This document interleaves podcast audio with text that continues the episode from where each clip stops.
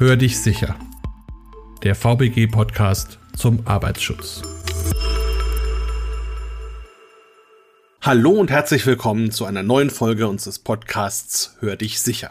Heute haben wir für Sie ein Special, nämlich den Vortrag von Professor Dr. Niki Marquardt zum Thema aus Fehlern lernen in digitalen Arbeitswelten, den er anlässlich des ersten VBG-Forums Digitalisierung am 25. März 2021 gehalten hat. Niki Marquardt ist Professor für Arbeits- und Organisationspsychologie an der Hochschule Rhein-Waal in Kamp-Lindfort. Er berichtete uns von seiner spannenden Forschung rund um die besondere Fehlerkultur in den modernen Berufsfeldern. Doch hören Sie am besten selbst. Zunächst möchte ich mit einem kleinen Fallbeispiel starten, das ein, ein sehr dramatisches eigentlich ist, aber was zeigt, wie eine digitale Arbeitswelt Menschen in, in eine ganz bedrohliche Situation bringen kann, die auch ganz schlimme Konsequenzen haben kann. Zum Glück ist das in den meisten Fällen von uns ja nicht das, was Herr Richter vorhin so schön gezeigt hat. Äh, wenn wir so ein Homeoffice nehmen, bestehen ja bei weitem nicht diese Gefahren, aber es gibt durchaus bestimmte Muster in der digitalen Arbeitswelt, die uns auch zu Hause große Probleme bereiten. Und dann möchte ich als zweites auf das Thema digitale Arbeitswelt dann eingehen nach diesem Beispiel, wo wir schauen, was ist eigentlich so eine digitale Arbeitswelt und dahinter habe ich die Begriffe gesetzt Arbeit 4.0 versus Entfremdung 4.0. Und da werden wir dann nochmal sehen, was sich da darunter verbirgt. Und dann kommen wir langsam mehr jetzt auf das Thema dann des Lernens aus Fehlern.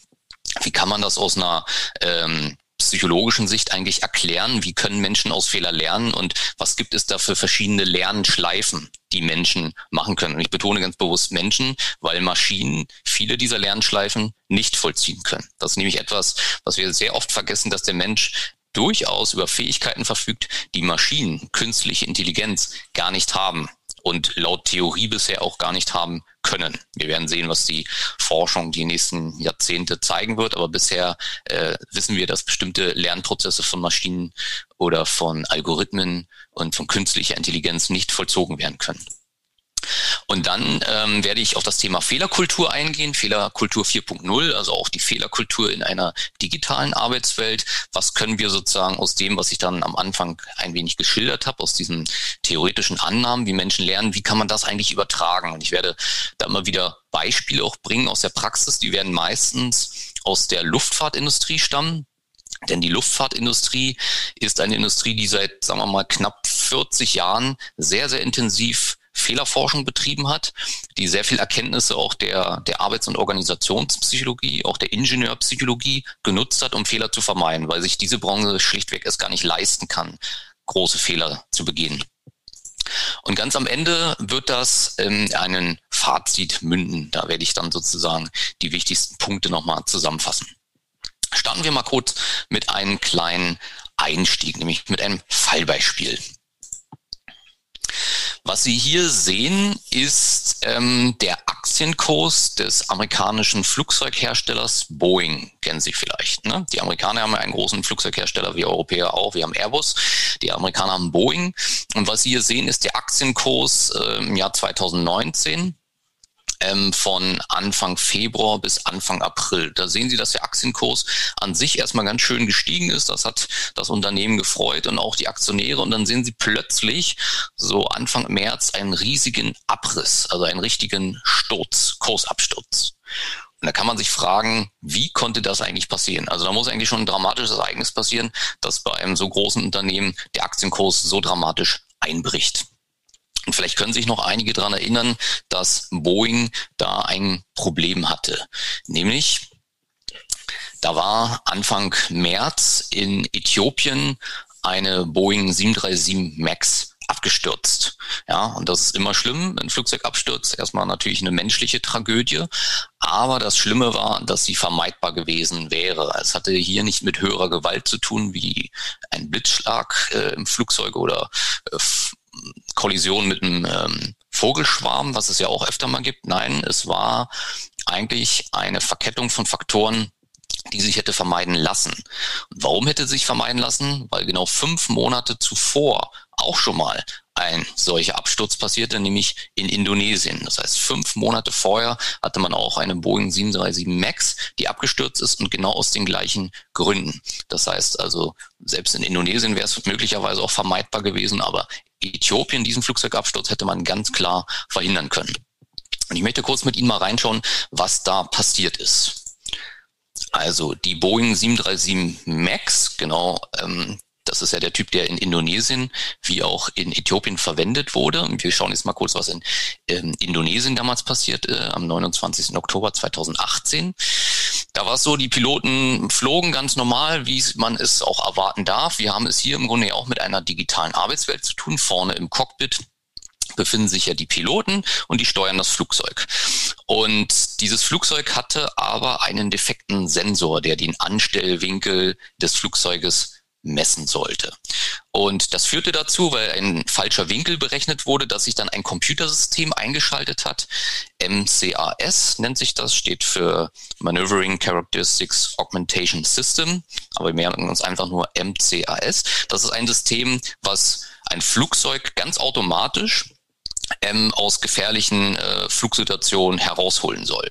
So, aber anstatt dieses Flugzeug wirklich jetzt äh, zu retten, sorgte es dafür, dass die Flosse des Höhenleitwerks in einen Sturzflug eingeleitet wurde oder gelenkt wurde.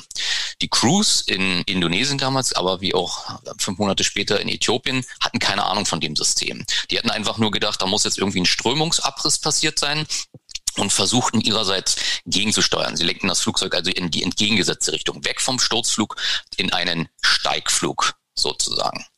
Das Problem war aber, dass die Piloten nicht darüber informiert waren, dass es dieses Computersystem gab, dieses MCAS-System. Sie hatten keine Schulung erhalten und es gab auch keine Informationen vorher seitens des Flugzeugherstellers noch wurden die Fluggesellschaften darüber in Kenntnis gesetzt, dass man die Piloten hätte mal schulen sollen. Die haben sozusagen in die entgegengesetzte Richtung jetzt gesteuert, aber das System, und das wussten die Piloten ja eben nicht, hat wieder sozusagen die Kontrolle übernommen gehabt, dieses MCRS-System, und hat das Flugzeug wieder in die entgegengesetzte Richtung gebracht. Die Piloten ihrerseits haben dann versucht, wieder gegenzusteuern und auch noch zu beschleunigen. Das ist etwas, was Piloten von der Ausbildung her beigebracht wird, wenn man in einer gefährlichen ähm, Situation ist weil man meistens einen Strömungsabriss befürchtet. Der führt ja dazu, dass dann sozusagen der Auftrieb nicht mehr so gut funktioniert und dann versuchen Piloten da schnell rauszukommen und versuchen zu beschleunigen. Und dann ging das eigentlich so hin und her, müssen Sie sich vorstellen, also wie bei so einem Rodeoflug oder so einer Achterbahn.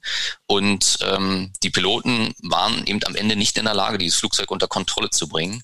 Und am Ende stürzte dieses Flugzeug dann ins, ins, ins, indonesische Meer ab und alle 189 Menschen an Bord fanden den Tod. Das ist ein sehr dramatisches Ereignis, soll aber zeigen, wie eine schlecht gestaltete äh, digitale Arbeitsumgebung ähm, Menschen das Leben so schwer machen kann, so große Probleme bereiten kann, dass es am Ende sogar einen tödlichen Ausgang findet. Das war mal ein kleines Fallbeispiel, um mal zu zeigen, wie, wie gesagt, so eine Interaktion zwischen Menschen und ihrer digitalen Arbeitsumgebung katastrophale Konsequenzen nachziehen kann. Und jetzt möchte ich von diesem Fallbeispiel jetzt mal ein bisschen äh, ins Allgemeine erstmal gehen. Was ist denn eigentlich eine digitale Arbeitswelt? Wir haben ein bisschen eben schon was gehört. Also Arbeit 4.0 versus Entfremdung 4.0. Hier sehen wir wieder den vitroianischen Menschen, also als das Idealbild einer, eines völlig gut ausbalancierten Systems, also System Körper jetzt in dem Fall. Und dieser Mensch in der Arbeitswelt interagiert ja mit anderen Komponenten, nämlich der Technik. Zur Technik gehört dann unter anderem natürlich Maschinen, Computer, aber auch Alarmsysteme, Roboter, künstliche Intelligenz, Software. Mit all diesen Dingen hantiert der Mensch, um seine Ziele bei der Arbeit zu erreichen. Andererseits ist der Mensch ja umgeben von einer Umwelt, das heißt Beleuchtung, Temperatur, Belüftung, ähm, Lärm, all das wirkt auch auf den Menschen. Des Weiteren haben wir eine Komponente, die Organisation. Dazu gehört die Aufbau- und Ablauforganisation, ähm, die Arbeitsprozesse. Dazu gehört ähm, das Ausmaß an Zentralisierung und Dezentralisierung. Damit auch wieder verbunden Handlungsspielräume, Autonomie bei der Arbeit. Und als viertes haben wir dann noch die Wechselwirkung mit anderen Menschen. Das heißt, es kommt zu Teamarbeit, es kommt zu Führungsprozessen, es kommt zu Kommunikation, es bildet sich eine Kultur. Und all diese Facetten, mit denen der Mensch sozusagen hier in Wechselwirkung tritt, bilden ein System, nämlich ein sogenanntes soziotechnisches System, man könnte heute auch sagen ein soziodigitales System. Das heißt, es gibt eine permanente Wechselwirkung zwischen dem Menschen und der Technik, der Umwelt, der Organisation und anderen Menschen. Und diese Wechselwirkung, diese Interaktion ähm, kann gut funktionieren oder auch weniger gut. Jedenfalls diese Wechselwirkung, wenn sie optimal läuft, entscheidet sehr stark darüber, wie andere ähm, Aspekte dieses Systems laufen. Nämlich so etwas wie Arbeitssicherheit und Gesundheit. Also zum Beispiel, ob wir so etwas wie Work-Life-Balance erleben. Herr Richter hat so schön schon gesagt, das Thema Entgrenzung. Ja, wenn Sie aufgrund moderner digitaler Technik permanent in Ihr Privatleben Arbeitsaufträge bekommen, fällt es sehr schwer abzuschalten. Dementsprechend wird die Work-Life-Balance schlecht ausfallen und auch der Stress wird sich erhöhen. Es kann aber auch sein, wenn sie gut gestaltet ist, wissen Menschen Bescheid. Ähm, wenn sie Hinweise ernst nehmen, wie zum Beispiel sich den Alltag wirklich zu strukturieren. Auch mal sagen, jetzt habe ich Feierabend. Dann kann man den Stress natürlich runterfahren. Durch ein gutes Verständnis von technischen Abläufen, von Organisation, gutes Miteinander mit anderen, kann eben dafür sorgen, dass die Arbeitssicherheit gewährleistet ist, dass Menschen auf sich und andere achten können. Diese Interaktion des Menschen mit all diesen Faktoren beeinflusst aber auch noch andere Parameter. Zum Beispiel die Prozesssicherheit. Denken Sie jetzt wieder an die Industrie der Luftfahrt. Aber wir können auch die Medizinbranche nehmen. Aber auch Fertigungsindustrie. Ja, Herr Richter hat ja vorhin schon auch das Beispiel Automobilindustrie gehabt. Das heißt, je besser Menschen interagieren mit all diesen Faktoren, desto sicherer sind Prozesse. Und von dieser Prozessperspektive können wir aber auch noch auf die Ergebnisperspektive, also auf den Output gucken. Und da würde man sagen, ja, auch die Produktqualität ähm, hängt letztendlich von dieser Wechselwirkung ab. Also ob da das Flugzeug eben so funktioniert, wie man sich das wünscht, oder eben auch eine Herzoperation, wenn wir da jetzt einen Herzschrittmacher eingesetzt haben, oder eben wenn ein Getriebe gefertigt wurde. Es müssen aber nicht nur Produkte sein, es können auch Dienstleistungen sein. Also das, was letztendlich das System nach außen verlässt und dann, womit dann andere Menschen interagieren, hängt letztendlich maßgeblich von dieser Wechselwirkung ab. Und ich würde jetzt, weil ja das Thema heute Digitalisierung ist und wir nicht erschöpfend jetzt alle Facetten betrachten können, möchte ich vor allem diese Wechselwirkung zwischen Mensch und Technik, vor allem digitaler Technik jetzt nochmal ausführlicher kurz behandeln. Was passiert da eigentlich? Aus psychologischer Sicht passiert da Folgendes. Wenn wir Menschen mit digitaler Technik interagieren, haben wir mindestens immer ein Display. Also wir brauchen irgendwie ein Display. Meistens ist es visuell. Manchmal gibt es natürlich auch noch äh, auditive Signale, aber wir bekommen Signale von einem Display. Und dieses Display, das kann jetzt, nehmen wir mal an, beim Fahrzeug zeigt uns das die Geschwindigkeit an. Ähm, es kann aber auch äh, auf dem Computer eine Anzeige sein, dass da ein Lämpchen blinkt, eine Fehlermeldung. Es kann auch eine Anzeige sein wie ein Befehl. Äh, TAN eingeben, bei einer Überweisung zum Beispiel. Jedenfalls dieses Signal, was wir vom Display bekommen, entscheidet darüber, ob wir eine Art Situationsbewusstsein aufbauen können oder ob sich das einstellt. Situationsbewusstsein ist ein, ja, ein Konstrukt, eine Theorie eben aus der ähm, Arbeits- und Organisationspsychologie, die sagt, sind Menschen in der Lage, die Situation, in der sie sich gerade befinden, richtig einzuschätzen. Nehmen wir nochmal das Beispiel Straßenverkehr. Wenn Sie mit dem Auto irgendwo langfahren, ja, eine Straße entlang, dann müssen Sie, um die Situation richtig zu erfassen, ja erstmal die wichtigen Signale aus der Umwelt wahrnehmen. Sie sehen andere Autos, Sie sehen Radfahrweg, Sie sehen Fußgänger und so weiter. Jetzt nehmen wir mal an, Sie nehmen jetzt wahr, dass ein Ball über die Straße läuft oder rollt. Ja, da rollt ein Ball über die Straße. Das ist die erste Stufe, die notwendig ist für Situationsbewusstsein. Wir müssen die wichtigen Signale erstmal wahrnehmen. Jetzt haben Sie den Ball gesehen. Wenn ich Sie jetzt fragen würde, was heißt das für Sie, wenn Sie irgendwo mit einem Auto die Straße langfahren und Sie sehen Ball, wie würden Sie das interpretieren? Dann würden wahrscheinlich die meisten von Ihnen sagen, da wo ein Ball ist, da sind vielleicht auch irgendwo Kinder in der Nähe. Jedenfalls spielt vielleicht jemand Fußball oder so. Und das ist die zweite Stufe, das Verstehen der Situation, dass man sagt, okay, ich fahre Auto und es könnte sein, auch wenn das hier nicht als Spielstraße ausgerichtet ist oder ausgewiesen ist, dass es hier irgendwo Kinder vielleicht gibt, vielleicht hinter irgendeinem parkenden Auto. Und intuitiv würden die meisten von uns wahrscheinlich auch voraussehen können, was als nächstes passiert. Möglicherweise, dass hinter einem parkenden Auto ein Kind hervorspringt. Das nennt dann dann Situationsbewusstsein, dass sie die Situation adäquat erfassen kann. Im digitalen Bereich heißt das zum Beispiel, wenn ich mit einem System interagiere, dass ich also erstmal wahrnehme, da ist ein Signal, da blinkt ein Lämpchen oder kommt ein auditiver Befehl. Beim Navi ist es noch ganz einfach, links abbiegen oder so. Dann muss ich verstehen, was es heißt. Ich soll also links abbiegen oder bei einer Arbeitsaufgabe heißt dieses blinkende Lämpchen vielleicht äh, Achtung, Störung. Und dann muss ich voraussehen, was das bedeutet. Ja, oder sagen wir bei einer Überweisung, ja, TAN eingeben, dann weiß ich jetzt, wenn ich die TAN eingebe und dann auf Absenden drücke, wird dieser Geldbetrag von meinem Konto abgebucht und landet auf einem anderen Konto. Das klingt jetzt noch sehr einfach. Damit das funktioniert, müssen wir sozusagen über eine Steuerung diesen Befehl ausführen. Wir drücken einen Knopf, wir drücken eine Taste, wir bestätigen, wir drücken auf die Bremse, wir drehen das Lenkrad, also wir steuern irgendwie über Steuerungselemente. Und das führt dazu, dass in dem System, mit dem wir in Wechselwirkung stehen, das technische, das digitale System, dass in diesem System jetzt Veränderungen herbeigeführt werden. Dieses System habe ich hier aber so dargestellt, ist eigentlich wie eine Blackbox. So genau wissen wir nie genau, was da passiert. Da passiert eine Menge, gerade im digitalen System. Wenn die Mensch-Maschine Interaktion gut gestaltet ist, bekommen wir von dem System auch eine Rückmeldung. Also nehmen wir mal das Autofahren wieder, das ist ganz einfach. Wenn Sie aufs Gaspedal drücken, ja, Sie sehen auf dem Display, wie schnell Sie sind und Sie sehen, ich kann sogar noch schneller fahren. Dann haben Sie Ihr Steuerungsbefehl über das Gaspedal, dass Sie schneller fahren und das System zeigt Ihnen das auf dem Tacho an. Wenn Sie dann jetzt ein Verkehrsschild sehen, ach, hier darf man ja nur 70 fahren, ja, dann wissen Sie, okay, jetzt muss ich vielleicht etwas machen. Die Situation sagt Ihnen, ich muss also langsamer fahren. Also gehen Sie etwas auf die Bremse und das System zeigt Ihnen das über den Tacho auch ganz schnell wieder an. Aha, ich werde langsamer. Das ist optimal. Das ist auch ein sehr einfaches Beispiel. In der Realität, in komplexen Arbeitsprozessen, ist es so, dass ganz, ganz viele Prozesse im Hintergrund laufen in einem solchen System und wir oft nur mit minimalen Informationen versorgt werden. Und manchmal mit so wenig Informationen, dass sich eben kein Situationsbewusstsein aufbaut. Und dafür gibt es im Englischen den Begriff, der nennt sich Out of the Loop Performance Problem. Klingt sehr kompliziert. Ich habe das mal ins Deutsche übersetzt mit raus aus der Schleife Problem. Wir sind oft aus so einer Schleife raus. Also wir bekommen ja im Idealfall eine Rückmeldung vom System, eine Art Feedback und dadurch bildet sich im Idealfall ja so ein Kreislauf. Wenn wir diese Systemrückmeldung nicht mehr erhalten, dann können wir oft nicht richtig verstehen, was da gerade passiert in dem System.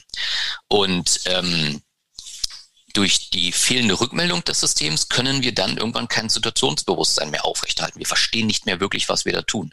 Und das führt eben zu Entfremdung. Nämlich Arbeit 4.0 heißt ja, wir arbeiten in einer Welt, in der wir eben mit digitalen Systemen, also abgeleitet von der Industrie 4.0, in der wir mit digitalen Systemen zusammenarbeiten.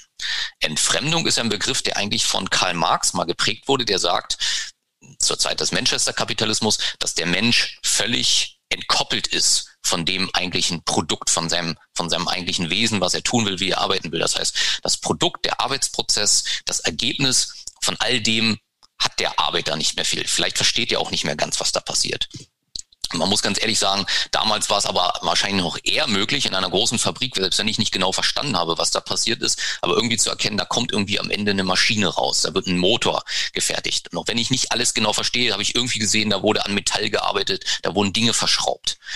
Das war schon eine schlimme Art von Entfremdung. Bei der Entfremdung 4.0 ist es eigentlich so, dass wir gar keine Signale mehr bekommen, gar keine Hinweisreize. Also weder visuell noch auditiv noch über unsere anderen fünf Sinne erhalten wir Informationen, die uns sagen, was passiert da eigentlich. Und das führt zu Entfremdung. Und Entfremdung führt immer dazu, dass wir kein Situationsbewusstsein aufbauen. Wir verstehen nicht mehr, was da passiert. Und das ist nicht nur gefährlich für Arbeitsprozesse, wie wir von nämlich an dem Beispiel Boeing 737 MAX gesehen haben. Da haben nämlich ja die Piloten auch keine Rückmeldung von dem MCRS-System bekommen, das die ganze Zeit die Kontrolle übernommen hat. Und dementsprechend konnten die da auch kein Situationsbewusstsein entwickeln. Und das heißt, wenn wir an Arbeitsprozessen involviert sind, die uns keine Rückkopplung geben, keine Rückmeldung, dass wir in dieser Schleife nicht mehr drin sind, dass wir raus sind aus der Schleife, können wir kein Situationsbewusstsein entwickeln. Wir erleben Ent Entfremdung und Entfremdung führt am Ende auch zu Hilflosigkeit und wird zu enormem Stress und Belastung führen. Und jetzt würde ich gerne kurz darauf eingehen, wie wir dann aus Fehlern lernen. Da kommt das gleich nämlich nochmal zum Tragen, gerade in einer digitalen Arbeitsumgebung. Wenn wir es sehr einfach machen, ich mache das jetzt natürlich modellhaft etwas einfacher, uns vorstellen, wie Menschen handeln und wie sie daraus lernen, dann ist der Ursprung, so stellen wir uns das eigentlich zumindest immer vor, liegt im Denken. Wir haben irgendwie ein Ziel. Wenn wir handeln, haben wir ein Ziel. Wenn Sie schneller fahren wollen, haben Sie also das Ziel, das Auto zu beschleunigen. Wenn Sie eine Überweisung tätigen wollen am Computer, dann wollen Sie also Geld von einem Konto auf ein anderes bringen. Also wie auch immer, wir haben eigentlich immer ein Ziel, wenn wir handeln. Dieses Ziel liegt ja erstmal nur in unserem Kopf vor, Denken. Wir haben eine Erwartung, wie der Zustand der Arbeit oder der Welt, der, der, der Arbeitsumwelt, in der wir uns befinden, wie der sich verändern soll. Das heißt, wir möchten eine Handlung einleiten. Ich habe hier mal so eine kleine Lücke gemacht, denn in Wirklichkeit kommen da ganz, ganz viele andere Faktoren noch hinzu. So etwas wie Motivation. Es kommen aber auch äußere Faktoren hinzu, wie Stress, Informationsmangel oder Informationsüberflutung. All die Dinge, die wir vorhin gesehen haben, die eine, ein sogenanntes soziotechnisches System, eine digitale Arbeitswelt ausmachen. So, unser Handeln wird im Normalfall gewisse Konsequenzen haben. Und ganz intuitiv vergleichen wir die Konsequenzen unseres Handelns mit unseren Annahmen, mit unserem Denken. Etwas kybernetisch ausgedrückt könnte man sagen, die Konsequenz ist der Ist-Zustand und in unserem Denken liegt der Soll-Zustand vor. Also der Soll-Zustand ist das, was wir erwarten, was wir vermutet haben, was jetzt gleich passieren wird. Und die Konsequenz ist der Ist-Zustand, also wie der Zustand tatsächlich ist. Und ganz intuitiv nehmen wir hier immer Vergleiche vor. Und diese Schleife, die wir hier sehen, ist eine erste Lernschleife, die uns ermöglicht, bestimmte Fehlertypen auch zu entdecken, nämlich Ausführungsfehler. Ja, hier sprechen wir vom Einschleifenlernen. Und dieses Einschleifenlernen, also eine erste Lernschleife, ermöglicht uns auch die erste Stufe des Situationsbewusstseins, dass wir nämlich etwas wahrnehmen, nämlich einen Fehler entdecken. Wir merken, die das Ergebnis unserer Handlung, die Konsequenzen, der Ist-Zustand stimmen nicht mit unseren Erwartungen überein. Und dann können wir sagen, okay, wir müssen also unser Handeln verändern.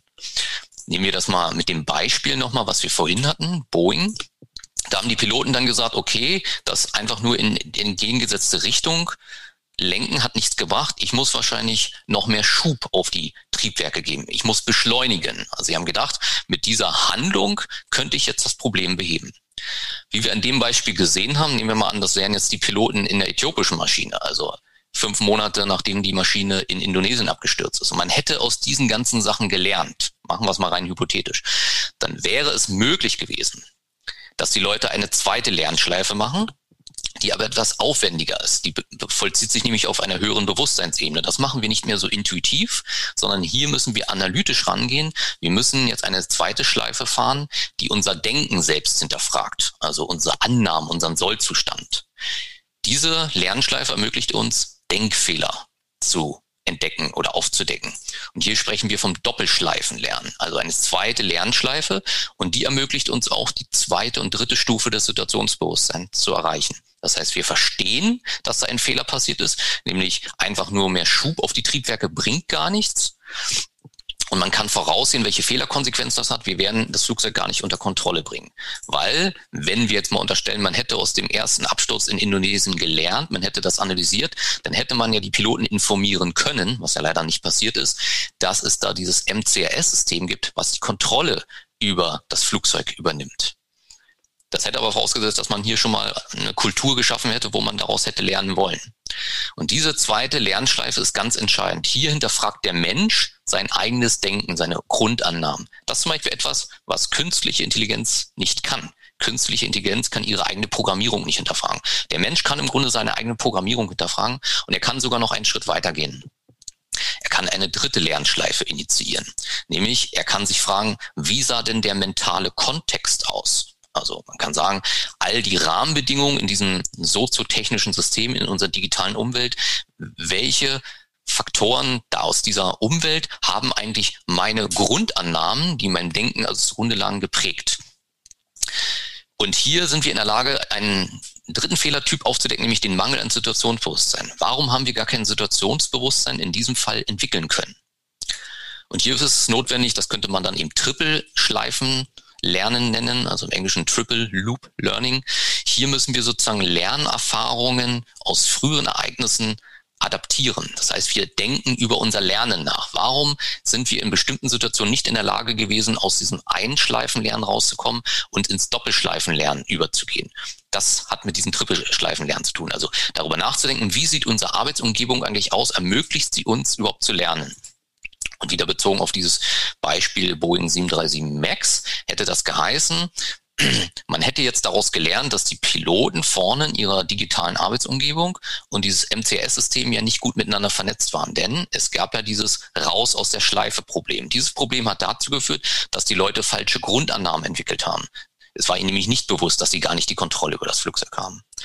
Und diese drei Lernschleifen, das Einschleifen lernen, was dazu da ist, unser Handeln sozusagen zu überdenken, das Doppelschleifenlernen, was unser Denken hinterfragt, unsere Grundannahmen und das Trippelschleifenlernen, was sozusagen unseren Lernprozess selbst nochmal hinterfragt. Wie können wir optimal lernen? Das ist etwas, was in einer digitalen Arbeitsumgebung eigentlich beachtet werden müsste, aber viel zu selten beachtet wird. Wir Menschen sind sehr, sehr oft fast nur im Einschleifenlernen, in so einem intuitiven Modus. Es gibt schöne Studien, schon sogar fast ein bisschen länger her aus dem Kernkraftbereich. Da hat man mal versucht zu schauen, wenn Operateure in einem simulierten Kernkraftwerk, man muss dazu sagen, das war jetzt, hat man nicht im echten gemacht, das wäre zu gefährlich gewesen. Man hat eine Art Simulator kreiert und die Leute vor Probleme gestellt. Und man hat festgestellt, dass die Operateure in der Lage waren, sehr häufig dieses Einschleifenlernen äh, zu initiieren und sagen, Handlungsfehler zu entdecken. Es war den Leuten aber fast nie möglich, ins Doppelschleifenlernen zu kommen und sozusagen ihre Denkfehler zu entdecken. Und das liegt daran, um Denkfehler zu entdecken, dieses Doppelschleifenlernen, brauchen wir einen gewissen Abstand. Ähm, und in einer Stresssituation, die da simuliert wurde im Kernkraftwerk, ist das Menschen fast nicht möglich. Denn wenn wir in Stress sind, haben wir nicht die Ressourcen, um geistig uns selbst nochmal zu, zu hinterfragen. Denn dieser dieses Doppelschleifenlernen und noch viel mehr dieses Trippelschleifenlernen verlangt eine höhere Bewusstseinsebene. Und aus der Neuropsychologie wissen wir ja, dass unser Gehirn sehr Ressourcen, äh, einen sehr hohen Ressourcenbedarf hat. Das heißt, Denken kostet immer Energie. Und wenn wir in einer Stresssituation sind, haben wir diese Energie eigentlich nicht zur Verfügung, denn sie wird dafür benötigt, um erstmal den Stress zu bewältigen. Und das sollten wir oft bedenken in digitalen Arbeitsumgebungen. Und deswegen komme ich jetzt eben zum vierten Punkt, Fehlerkultur 4.0. Also wie können wir in einer digitalen Arbeitswelt eine Fehlerkultur implementieren, die uns ermöglicht, solche Lernprozesse, wie ich sie eben skizziert habe, vorzunehmen. Wenn wir mal schauen, was passiert in den meisten Unternehmen, wenn ein Problem auftritt. Da wurden also Fehler gemacht.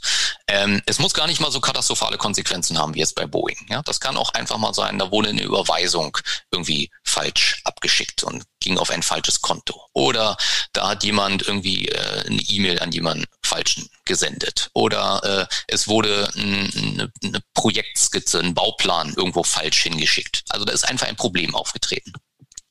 In den meisten Organisationen finden wir, dass nie eine systematische Fehleranalyse gemacht wird, sondern man macht sich immer sehr leicht. Nämlich, das ist allzu menschlich. Man guckt, wer war in unmittelbarer räumlicher oder zeitlicher Nähe zu diesem Problem. Ja, also da schaut man Luftfahrtbereich, okay, die Piloten müssen ja da offensichtlich irgendwas falsch gemacht haben. Oder im Medizinbereich bei der Operation müssen die Operateure, Arzt, Ärzte, Pflegekräfte müssen irgendwas falsch gemacht haben. Oder eben in einer Büroumgebung, da muss der Mensch ja irgendwie, der die Überweisung getätigt hat, der hat dann jetzt also eine falsche äh, Kontonummer eingegeben. Das heißt, ähm, es gibt da diesen netten Begriff von James Reason, einem britischen Fehlerforscher, der hat das immer die aktiven Fehler genannt. Das sind die Fehler, die in unmittelbarer zeitlicher und räumlicher Nähe zu dem Ereignis stehen. Und James Reason hat da auch ein schönes Konzept entwickelt, ähm, im Bereich Fehlerkultur und er nennt das immer eine sogenannte Blame Culture, also übersetzt ins Deutsche würde das eine Beschuldigungskultur heißen. Ich habe es mal einfach negative Fehlerkultur genannt. Und er sagt, da finden immer drei Prozesse eigentlich statt in diesen Kulturen. Der erste Prozess, das ist das Benennen. Wir benennen die Person, von der wir glauben, dass sie unmittelbar an dem Fehlereignis beteiligt war. Ja, wir sagen hier Meier, Müller, Sie waren noch da gerade dabei, als das passiert ist. Und aus dem Benennen kommt das Beschuldigen, im Englischen eben Blame, Blaming. Ja, also Meier Müller, Sie beide waren schuld. Sie haben das falsch gemacht. Und dann ist die dritte Schleife das Beschämen. Ja, also Meier Müller, benennen, Sie haben Schuld, das darf nicht nochmal passieren. Passiert das nochmal, gibt's eine Abmahnung. Ja, und irgendwann fliegen sie raus. Das ist eine Erfahrung, die ich oft als, äh, als Berater und, und Fehlerforscher auch gemacht habe in vielen Organisationen. Und diese, ähm, diese, negativ, diese Organisation mit dieser negativen Fehlerkultur, die wir in ganz, ganz vielen Bereichen finden, konzentrieren sich in erster Linie immer nur darauf, einen Schuldigen zu finden für ein negatives Ereignis, aber nicht die wirklichen Problemursachen aufzudecken. Und das führt einerseits dazu, dass die wahren Problemursachen ja gar nicht erkannt werden und des Weiteren, dass Mitarbeiter demotiviert werden und nicht offen mehr über Fehler sprechen, weil sie ja dann immer gleich beschuldigt werden und dann beschämt werden. Dadurch ist aber kein Lernen aus Fehlern möglich und diese Unternehmen sind eigentlich verdammt, diese Fehlereignisse zu wiederholen, wie wir das eigentlich auch bei Boeing gesehen haben. Denn in Wirklichkeit sieht das ja so aus. Wir haben das Problem und wenn wir den Zeitstrahl mal wirklich ausdehnen zurück, also retrospektiv schon in einer Analyse, was ist denn da passiert, dann sehen wir ja, wir haben Menschen, die waren unmittelbar an dem Ereignis beteiligt. Ja, die haben sozusagen den aktiven Fehler begangen. In Wirklichkeit wenn wir das mal systemisch betrachten, systemtheoretisch sehen wir, dass es da eine Vielzahl weiterer Faktoren gibt, die eigentlich zu diesem Ereignis beigetragen haben. Und James Reason hat die immer so schön latente Fehler genannt also verborgene Fehler. Also da haben wir jetzt Leute, die haben etwas falsch gemacht, sei es jetzt während einer OP, während eines Landeanflugs oder im Büro, da wurde irgendwie eine Datei falsch versendet oder so. Und da müsste man fragen, ja, warum hat der Mensch das dann gemacht? Wenn wir von Fehlern aus oder sprechen, reden wir immer von Handlungen, deren negative Ereignisse wir nicht herbeiführen wollten. Das war nie die Absicht. Die Ereignis war ja, einen positiven Zustand zu erreichen. Aber es gibt eine Abweichung zwischen ist und soll. Jetzt muss man fragen, warum? Ja, vielleicht war es, dass die Mitarbeiter falsche Informationen erhalten haben. Warum haben die falsche Informationen erhalten? Weil ein Mitarbeiter mit ihm zusammengearbeitet hat, der nicht richtig eingewiesen war. Warum war dieser Mitarbeiter nicht eingewiesen? Weil ähm, es zu wenig Personal zu der Zeit gab ähm, und äh, dadurch Zeitdruck und Hektik entstanden ist. Und warum ist Zeitdruck und Hektik entstanden? Ähm, weil wir einen großen Krankenstand hatten. Warum hatten wir dann einen großen Krankenstand? Weil, wie gesagt, vielleicht die Arbeitsumgebung in der Organisation völlig unergonomisch ist, arbeitspsychologisch, organisationspsychologisch einfach schlecht ist, weil vielleicht wirklich ein schlechtes Arbeitsklima herrscht oder Menschen einfach überfordert werden von einer neuen Software, die eingeführt wurde, aber nie erklärt wurde. Das heißt, in Wirklichkeit finden wir ganz, ganz viele latente Fehlerfaktoren in solch einer Organisation, die aufgedeckt werden müssen. Und um so etwas aufzudecken, braucht man aber eben eine andere Kultur. Da braucht man eine positive Fehlerkultur.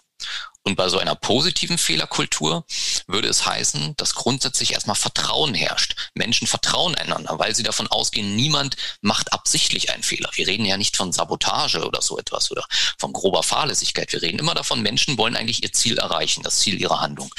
Das heißt, die Vorgesetzten müssen den Mitarbeitern grundsätzlich vertrauen. Und die Mitarbeiter müssen den Vorgesetzten auch vertrauen, dass sie alles tun werden, um ihnen eine optimale Arbeitsumgebung zu ermöglichen. Vertrauen kann dann dazu führen, dass Menschen Verantwortung übernehmen. Denn nur wenn ich weiß, okay, mir wird vertraut, mir werden vielleicht auch Handlungsspielräume eingeräumt, nur dann kann ich dafür auch Verantwortung übernehmen. Verantwortung kann ich nur übernehmen, wenn ich auch ein gewisses Maß an Kontrolle habe. Und das kann ermöglichen, dass ich daraus lerne, weil ich merke, ich habe selber handeln dürfen. Ich habe etwas vielleicht falsch gemacht, aber ich kann daraus lernen. Und damit so etwas möglich ist, müssen Menschen erstmal auch etwas dürfen. Das heißt, wir müssen ihnen Handlungsspielräume, Autonomie ermöglichen. Wir müssen ihnen zeigen, das ist der Bereich, in dem darfst du auch selber entscheiden. Ohne Autonomie, ohne Handlungsspielräume können Menschen nicht das Gefühl von Kontrolle entwickeln. Das Gefühl von Kontrolle ist aber wichtig, um überhaupt etwas zu wollen. Ja, wenn ich fremdbestimmt bin, ist das kein angenehmer Zustand. Kein Mensch, kein Tier will fremdbestimmt sein. Wir Menschen wollen eigentlich autonom handeln können. Und das ist entscheidend für das Wollen, für die Motivation. Und am Ende wirkt sich das auf unser Können aus. Und im Grunde entsteht dann so ein Kreislauf aus Dürfen und Vertrauen, aus Wollen und Verantwortung und aus Können und Lernen. Und das kann dazu führen, dass Menschen in solchen Organisationen wirklich aus Fehlern lernen. Wenn wir hier nochmal auf die Luftfahrtindustrie schauen, das ist eine Industrie, die schon sehr früh damit angefangen hat. Wir sehen deswegen in der Industrie auch deutlich geringere Fehlerraten, weil sich diese Industrie das, wie gesagt, naturgemäß gar nicht leisten kann große Fehler zu begehen.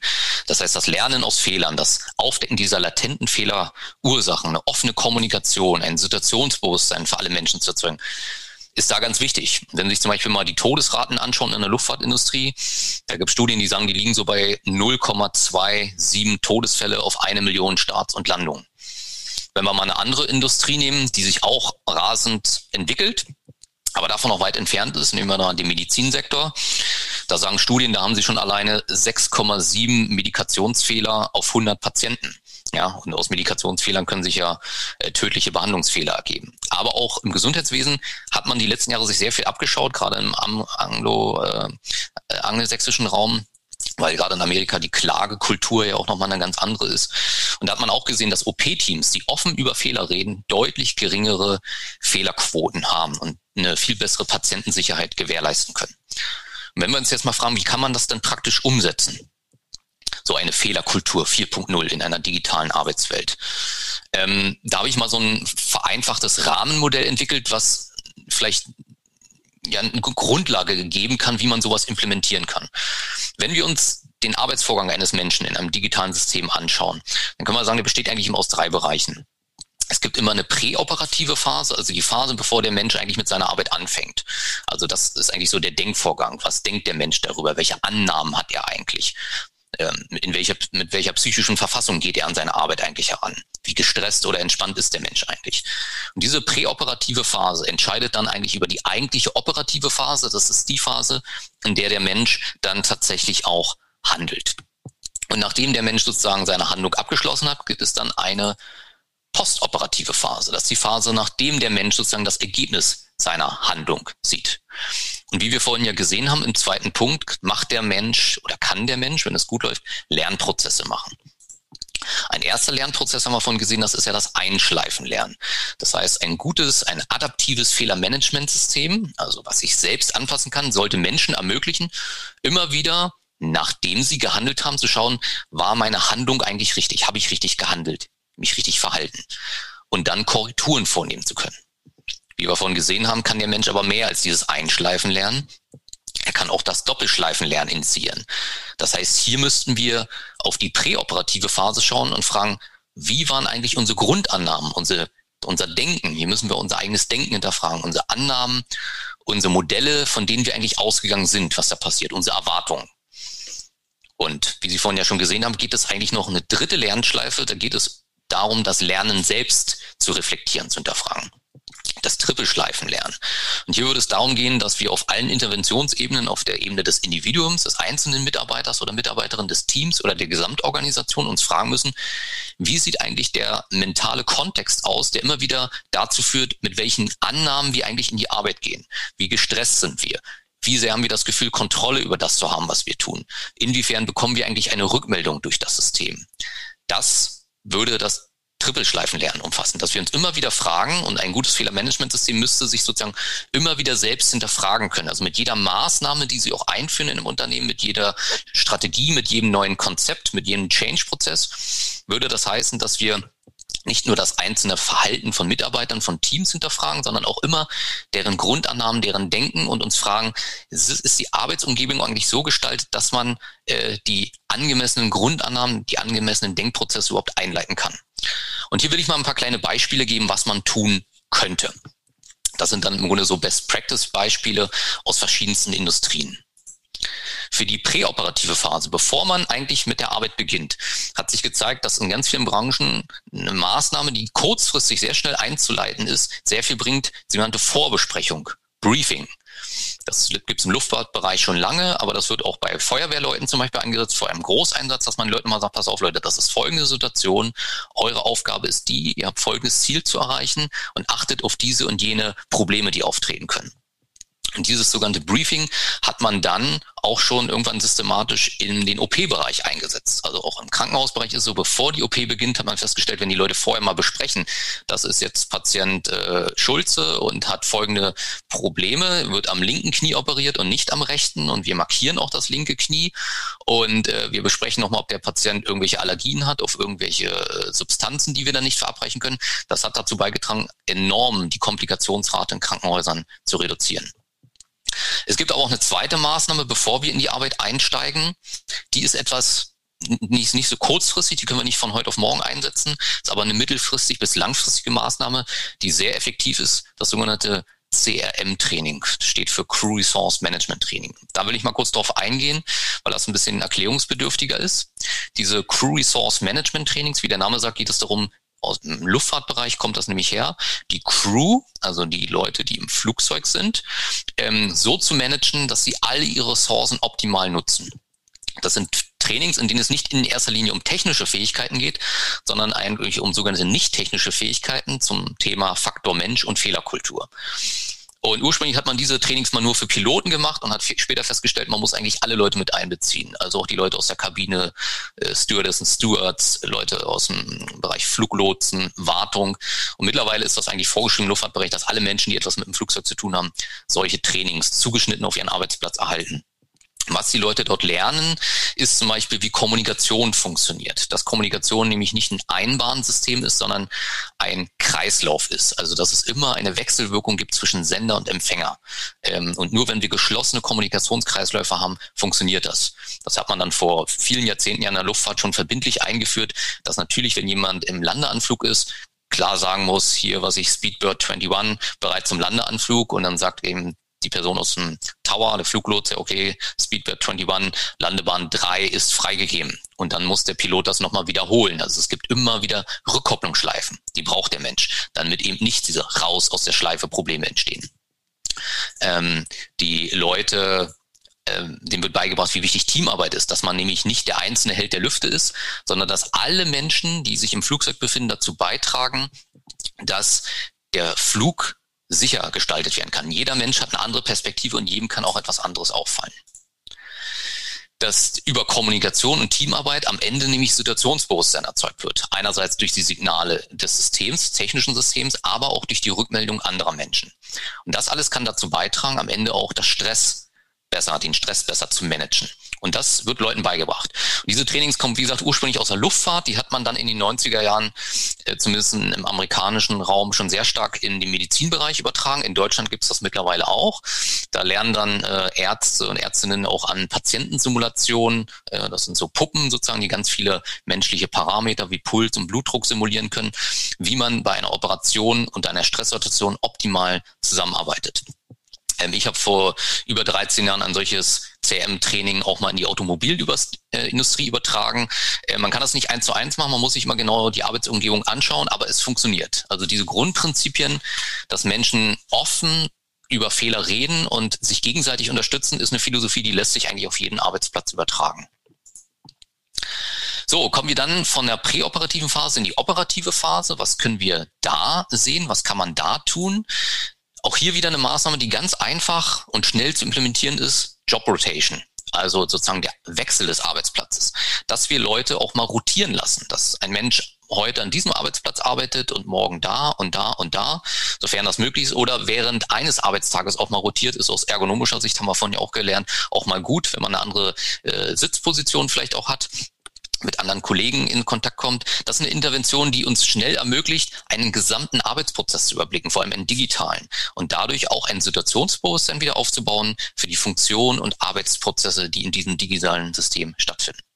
Wir können aber auch eine ja, eher mittel- bis langfristige Maßnahme einsetzen. Es kommt immer ein bisschen darauf an, wie Ihre Arbeitsumgebung aussieht. Nämlich hier legen wir die Verantwortung dann nämlich ähm, eher ins System wieder.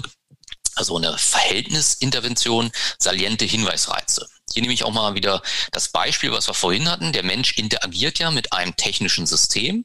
Und wie wir vorhin gesehen haben, ist das Problem oft, weil das System ja so komplex ist, dass wir nicht genügend Hinweisreize bekommen. Wir dürfen ja auch nicht zu viele haben, das würde uns auch wieder überfordern. Aber oft erreichen uns wichtige Hinweisreize nicht, wie wir gesehen haben an dem Beispiel Boeing. Es gab keine Rückmeldung des MCS-Systems, dass das die Kontrolle hat. Und hier wäre eine Maßnahme, auf eine ergonomische Displaygestaltung zu setzen. Das ist natürlich etwas, was ein bisschen länger dauert. Man muss sich den Arbeitsplatz anschauen. Und das haben wir ja gesehen, dass äh, wenn wir innerhalb dieser Schleife sind, sind wir in der Lage, wieder ein Situationsbewusstsein aufzubauen. Und im Luftfahrtbereich hat man das unter anderem so gemacht, da haben die Leute ja sehr viele Instrumente und man muss sich mal überlegen, wie viel baut man da wirklich ein, weil wir auch keine Informationsüberflutung äh, herbeiführen dürfen. Da gibt es sogenannte Objektanzeigen. Ähm, Objektanzeigen vereinen sozusagen ganz, ganz viele Parameter in einer Anzeige. Und ohne dass Sie sich jetzt doll über Luftfahrt äh, auskennen, ähm, können wir Menschen unabhängig jetzt von, vom Vorkenntnisse eine Sache erkennen. Wir sehen hier einen grünen Kreis und der Kreis stellt eine Idealkontur dar. Und wenn es jetzt eine Abweichung von Systemparametern gibt, dann würden wir sofort erkennen, dass der Kreis nicht mehr vorhanden ist. Wir würden sofort diese Abweichung sehen. Hier nutzen wir sozusagen die Mustererkennungseffizienz des Menschen. Das heißt, ähm, wir Menschen sind sehr, sehr gut darin, Muster zu erkennen. Ja, vielleicht nicht spezifisch, aber global sehen wir, das ist ein Kreis und jetzt verschwindet der Kreis. Und dann sehen wir, okay, es gibt Probleme mit der Hydraulik, mit dem Drehmoment und der Öltemperatur. Und dann könnte man sagen, okay, da könnte es vielleicht ein Problem mit, mit Leitungen oder irgendwas gehen. Also das ermöglicht den Menschen sehr, sehr schnell zu erkennen, dass es ein Problem gibt. Wahrnehmen, verstehen und voraussehen, was als nächstes passieren könnte. So, und von nach der operativen Phase kommt ja die postoperative Phase, wo wir im Nachhinein schauen, wie haben wir denn gehandelt. Und hier wäre das Gegenstück zu der Vorbesprechung, zu dem Briefing, die sogenannte Nachbesprechung, das Debriefing. Es hat sich gezeigt, dass das sehr, sehr wirksam ist, mit den Menschen im Team nochmal zu besprechen, zum Beispiel nach einer Operation, nach der Landung oder auch nach einem Arbeitsvorgang, zu klären nochmal, Leute, was waren denn eigentlich unsere Ziele dieser Arbeit, dieser Tätigkeit? Was waren die Ergebnisse? Also machen wir mal einen Abgleich zwischen ist und soll. Sehen wir da Abweichung? Und warum kam es zur Abweichung? Und was können wir daraus lernen? Und solche systematischen Nachbesprechungen haben Studien gezeigt, können bis zu 25 Prozent bessere Arbeitsergebnisse erzielen. Und eine Maßnahme, die dann wieder etwas längerfristig wäre, wäre CIRS. Erkläre ich kurz, was CIRS ist. CIRS steht für Critical Incident Reporting Systems. Das sind Meldesysteme, in denen alle Mitarbeiter Fehler, Zwischenfälle und Prozessabweichungen melden können. Ganz freiwillig. Also alle Mitarbeiter in einem Arbeitsvorgang in einer Organisation können sozusagen einen Bericht abgeben. Damit das funktioniert, müssen aber Kriterien erfüllt sein. Das muss freiwillig sein. Niemand darf gezwungen werden, das zu tun. Es muss Vertraulichkeit gegeben werden. Also das muss man anonym machen können, wie so ein anonymer Briefkasten oder wenn man es digital macht, ohne E-Mail oder IP-Adresse. Ähm, das System muss ganz klar ein nicht punitives System sein. Ich darf nicht dafür bestraft werden, dass ich mich da melde und über Fehler berichte. Es muss eine Verantwortlichkeit geben. Man muss sehen, dass sich jemand darum kümmert. Und es muss spürbare Veränderungen geben. Das heißt, die Menschen müssen das Gefühl haben, wenn ich mich an diesem System beteilige, dass das wirklich dazu beiträgt, dass wir alle besser lernen können. Ähm, und gerade die Nicht-Punitivität ist ganz entscheidend, dass Leute merken, ich werde nicht bestraft. Es gibt Organisationen wie in der Luftfahrtindustrie, da ist man sogar dazu übergegangen, Leute zu belohnen. Also man hat gesagt, ihr dürft das alles anonym machen, aber ihr könnt auch euren Namen angeben und wenn wir merken, dass ein Fehler passiert und wir können daraus lernen, dann werdet ihr dafür sogar belohnt. Und das erzeugt eine Fehlerkultur, in der man wirklich gemeinsam lernen möchte. Aber das funktioniert nur, wenn die Leute wirklich dem Ganzen vertrauen können. Als man in der Luftfahrtindustrie vor vielen Jahren sowas eingeführt hat, ähm, haben die Leute erstmal gar nicht reagiert. Und was meinen Sie, was die erste Meldung war, die es gab? Das war, die Pommes in der Kantine waren kalt. Die Leute wollten sozusagen erstmal testen, was ist was kann man mit diesem System machen? Und haben dann gemerkt, gab Veränderungen. Ein paar Tage später wieder war alles gut. In der Kantine waren die Pommes warm. Und dann haben die Leute kleinere Vorfälle berichtet und mehr und mehr. Und man hat gemerkt, niemand wird dafür bestraft. Ganz im Gegenteil, man kann offen darüber reden und kommunizieren. Das ist natürlich jetzt eine Idealvorstellung, die nicht überall wirkt, aber das ist die Idee, die hinter solchen Systemen steckt.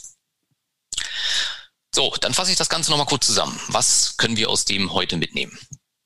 Das Fazit. Also, wie können wir eine Fehlerkultur in digitalen Arbeitswelten fördern? Zunächst einmal sollten wir den Fokus immer auf den Faktor Mensch legen. Wir, uns muss immer klar sein, dass in digitalen Arbeitswelten der Mensch eigentlich der zentrale Knotenpunkt ist, über den alles läuft. Der Mensch interagiert mit Technik, Organisationen werden von Menschen gemacht, für Menschen, die Arbeitsumgebung und andere Menschen. Der Mensch ist sozusagen das Zentrum, über das alles läuft. Und deswegen müssen wir den Menschen einbeziehen. Der Mensch muss über alle oder wesentliche Statusveränderungen eines Systems informiert werden, sonst kann er kein Situationsbewusstsein aufbauen. Nochmal Bezug auf dieses Eingangsbeispiel, Boeing 737 MAX. Da hat zum Beispiel dieses Jahr die amerikanische Flugsicherheitsbehörde, die FFA, reagiert und hat gesagt, es müssen jetzt ab 2021 alle Flugzeuge und Flugzeughersteller müssen darauf achten, dass für alle Systeme, die eingeführt werden, es arbeitspsychologische Sicherheitsanalysen gibt, die quasi vorwegnehmen, wie Piloten auf so etwas reagieren würden zweite Prinzip, das zweite Prinzip, was ich mitgeben würde, ist Offenheit und Vielfalt. Uns muss immer klar sein, wie wir das auch gesehen haben bei diesem Crew Resource Management Training, dass jeder Mensch in einem Arbeitsprozess eine andere Perspektive hat. Und nur durch das Zusammensetzen all dieser Perspektiven, all dieser Puzzlestücke sehen wir nachher das große Ganze. Nur so können wir die ganzen latenten Fehlerfaktoren aufdecken. Und deswegen muss es eine offene Kultur geben, in der man nicht für Fehler bestraft wird. Ganz im Gegenteil, sogar dafür gelobt wird, dass man darüber spricht. Und der dritte Hinweis wäre Lernen und Anpassungsfähigkeit. Wie ich ja gesagt habe, Menschen können nicht nur ihr Handeln hinterfragen, sondern auch ihr Denken und ihren Lernprozess. Das kann eben KI, künstliche Intelligenz nicht. Die kann nicht ihre eigene Programmierung hinterfragen. Und deswegen sind solche Nachbesprechungen, solche, solche Debriefings so wichtig, in der Menschen darüber reflektieren können, was sie dort eigentlich gelernt haben, was passiert ist und was man nächstes Mal besser machen kann. Und dann kann es im Idealfall gelingen, eine Kultur zu erzeugen, in der Menschen permanent voneinander lernen, nicht nur um Prozesse zu verbessern und eine bessere Sicherheit ähm, von Prozessen zu erzeugen, sondern auch einfach eine bessere Gesundheit, weil in einer solchen Organisation man viel befreiter permanent lernen kann. Und das ist eigentlich eine spezifische menschliche Fähigkeit und auch ein Bedürfnis, voneinander lernen dafür leben wir Menschen eigentlich auch in Gruppen.